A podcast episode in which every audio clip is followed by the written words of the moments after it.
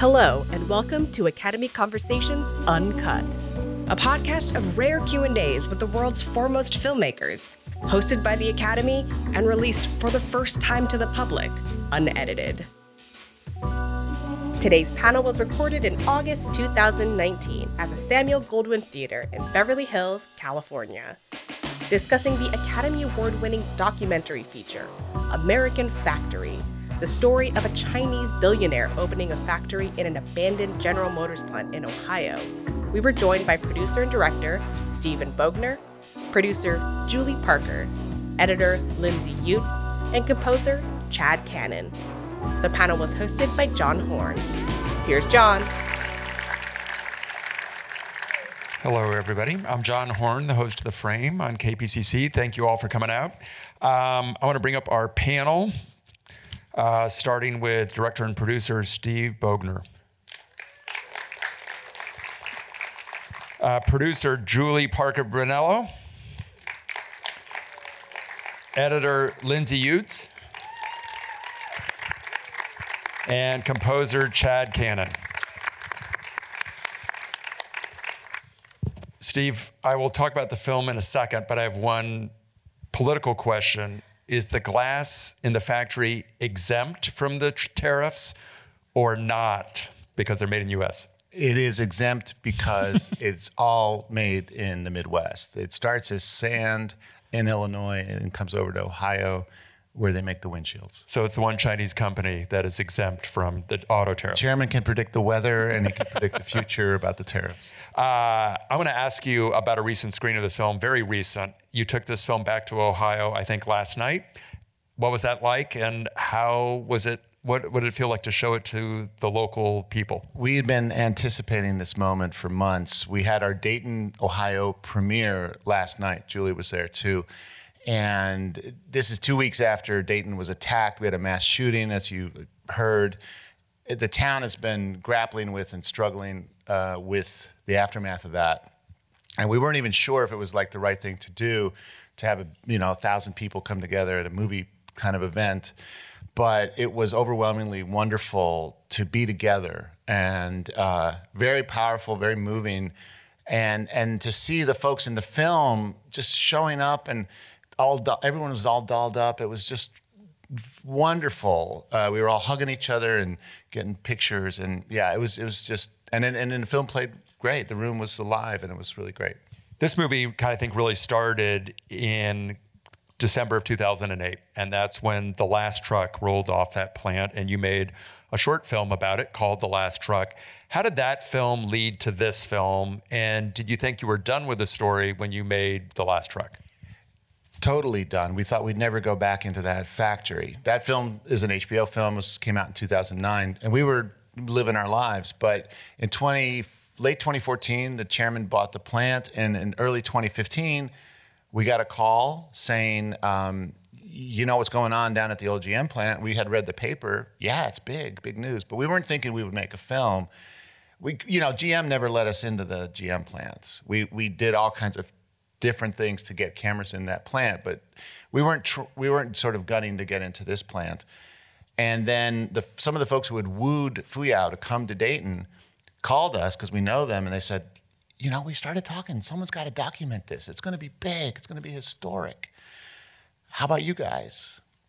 And they the company. The original plan was that the company would hire us to make a like a film which we don't do. The company meaning Fuyao. Fuyao. Yeah. Okay. But we so we said, you know, we'll we're interested. It does sound really like a big story, an important, relevant story. But we'll do it if, it, if if it's our film, if we own it, if we have editorial control. You don't give us any money, and yet you give us real access. And the chairman thought about it and said yes. Thought about it and said yes because I think without Chairman Chow's participation, you have no movie when you are having conversations with him, and obviously he gives you tremendous access, what were his concerns? And did he let you do what you wanted to do outside of filming the anti union meeting? The, I mean, I think in the early days, the, the thought of how this would go was so much like a smooth road that it was easy to say yes. It was easy to sort of welcome us in because it's all these sort of wonderful, frothy kind of cultural intersections happening. And so in the early days, I mean, the chairman was like, "Yeah, look, this is my story. This is what I'm trying to do, and you know, go for it."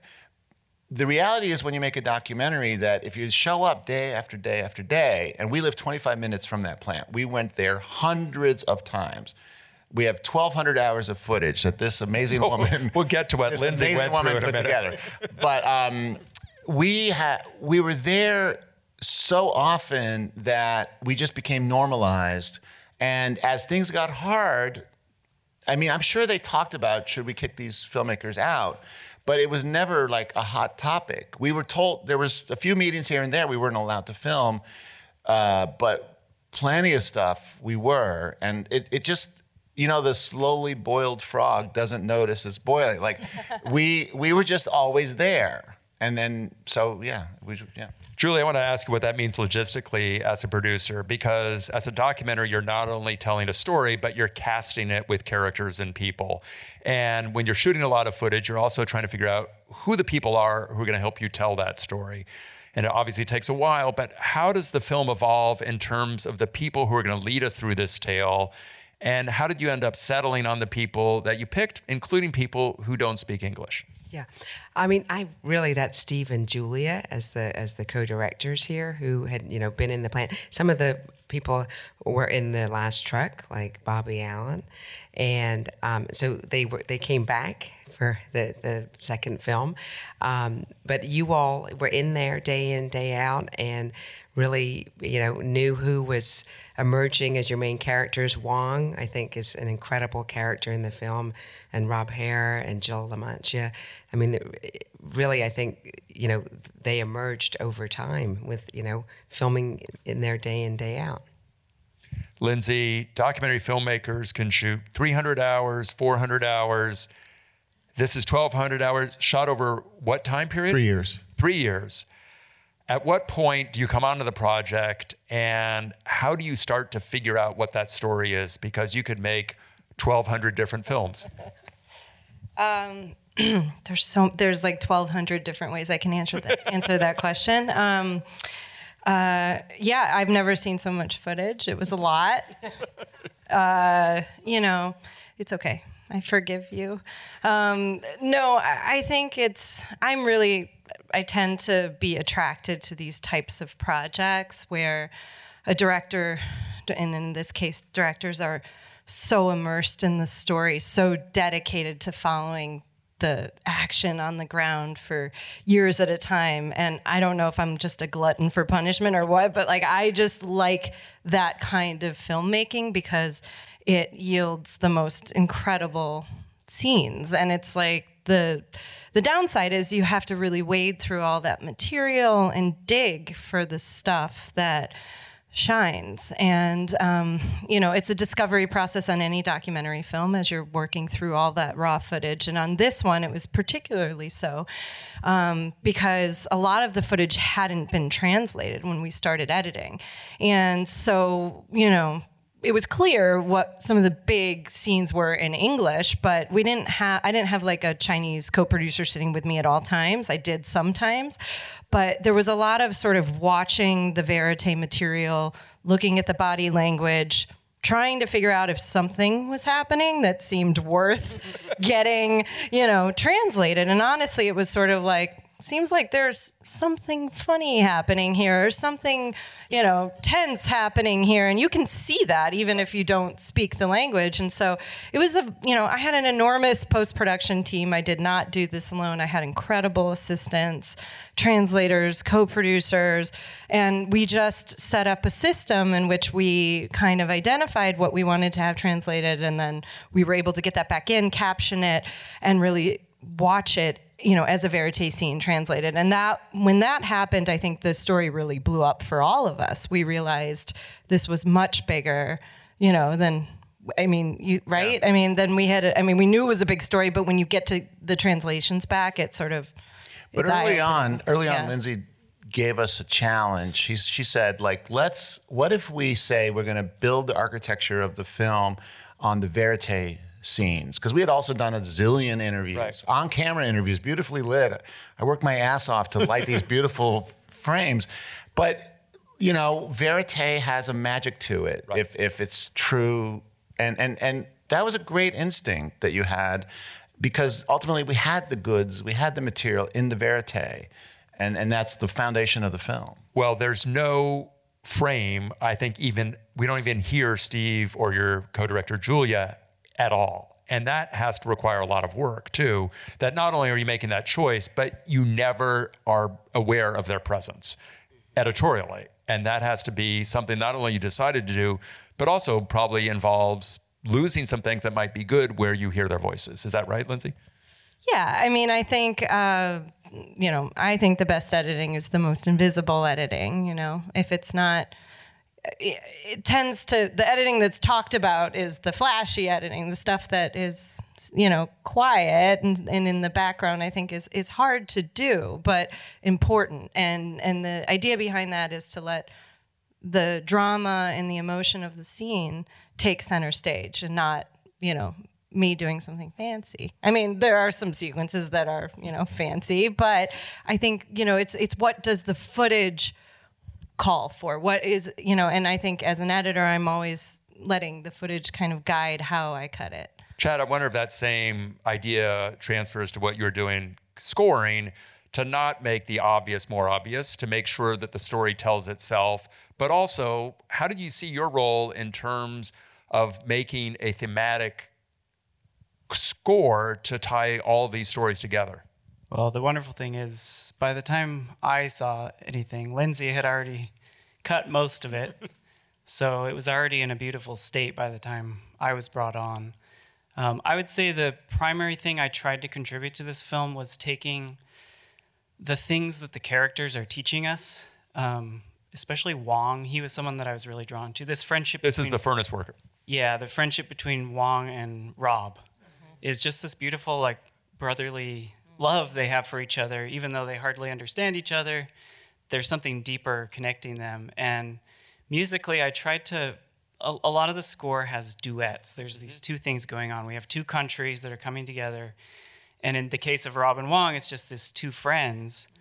And so, like the closing sequence, it's this big duet between mm-hmm. two two things, and they're harmonizing and trying to add hope to to uh, what could be a, a very bleak outlook on this film. But It also seems intentional that you're not orchestrating it in the obvious way where there might be Asian instruments for certain sequence and obviously heavy modern Western instruments in another, that they're neutral in some ways. exactly, yeah, we we talked about whether we should do some source music from Fujian or, but ultimately we felt um, to keep to keep it more broad in appeal and also in understanding that we kept it more more I- focused on the emotion. I think we briefly even tried some kind of Yeah. certain Asian or even Chinese instrumentation, and it just felt like wrong.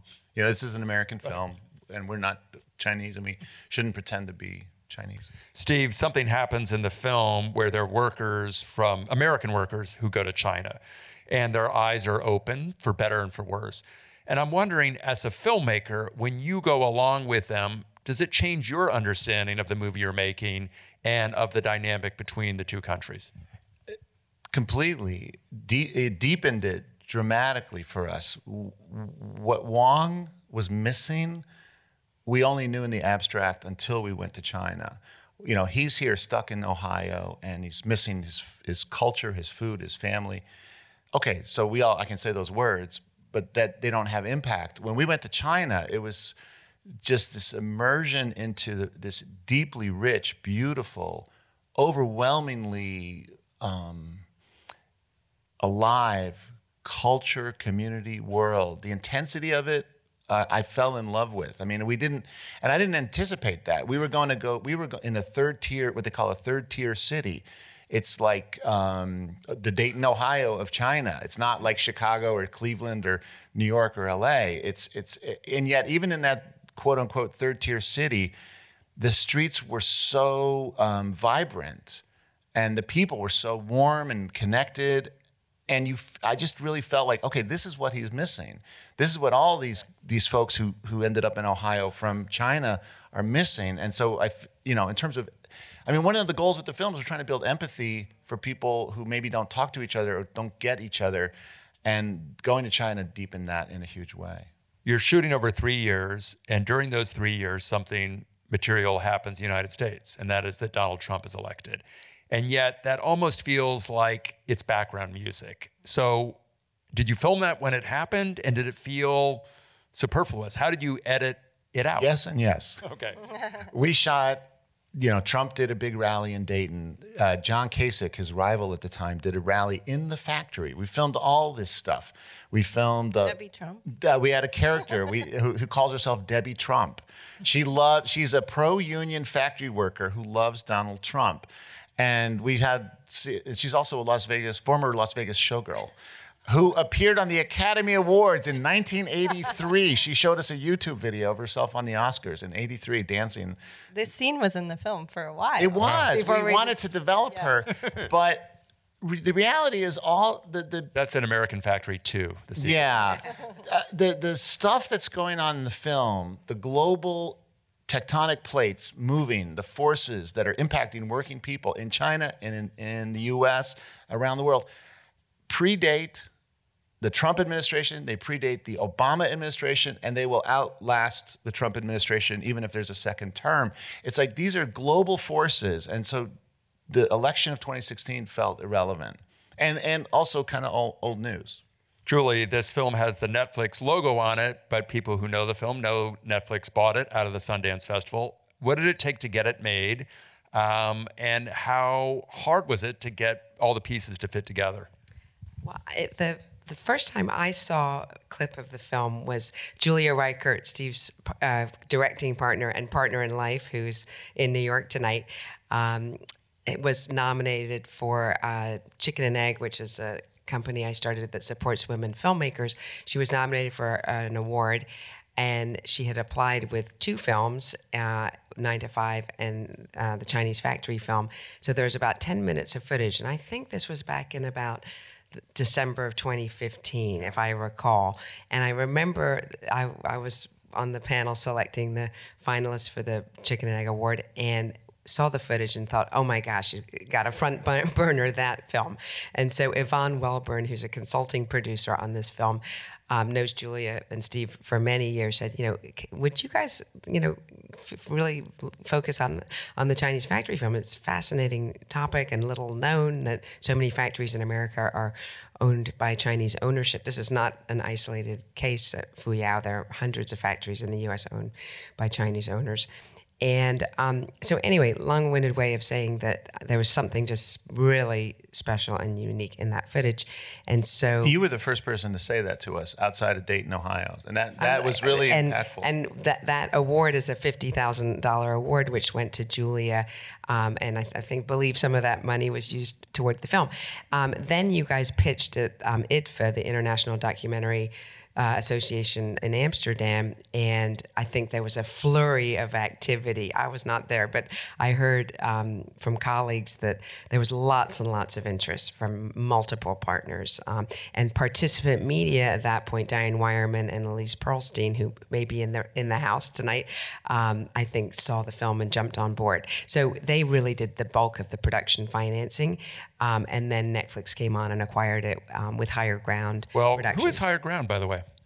Higher Ground, the principals of Higher Ground are Michelle and Barack Obama, and they have a deal with Netflix where they um, they you know can get basically get on board projects and help promote them and um, that they believe in. They have a Frederick Douglass biopic and a, I think a, a film, um, a disability film called Crip Camp, and so they've put together a slate. And American Factory has the great honor of being the first film that will be released tonight on Netflix at 12:01 p.m. Pacific.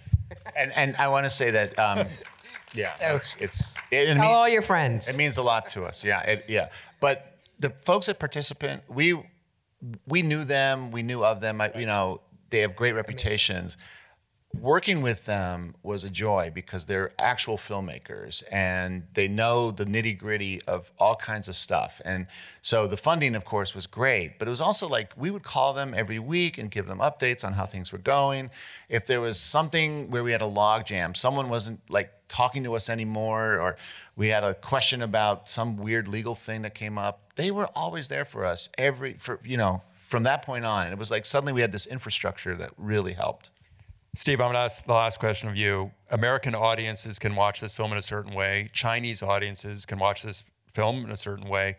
Chairman Chow can probably watch it in a unique way. And I'm wondering if Chairman Chow has seen it, what his reaction to it was, and what he thinks about how he and his company comes off.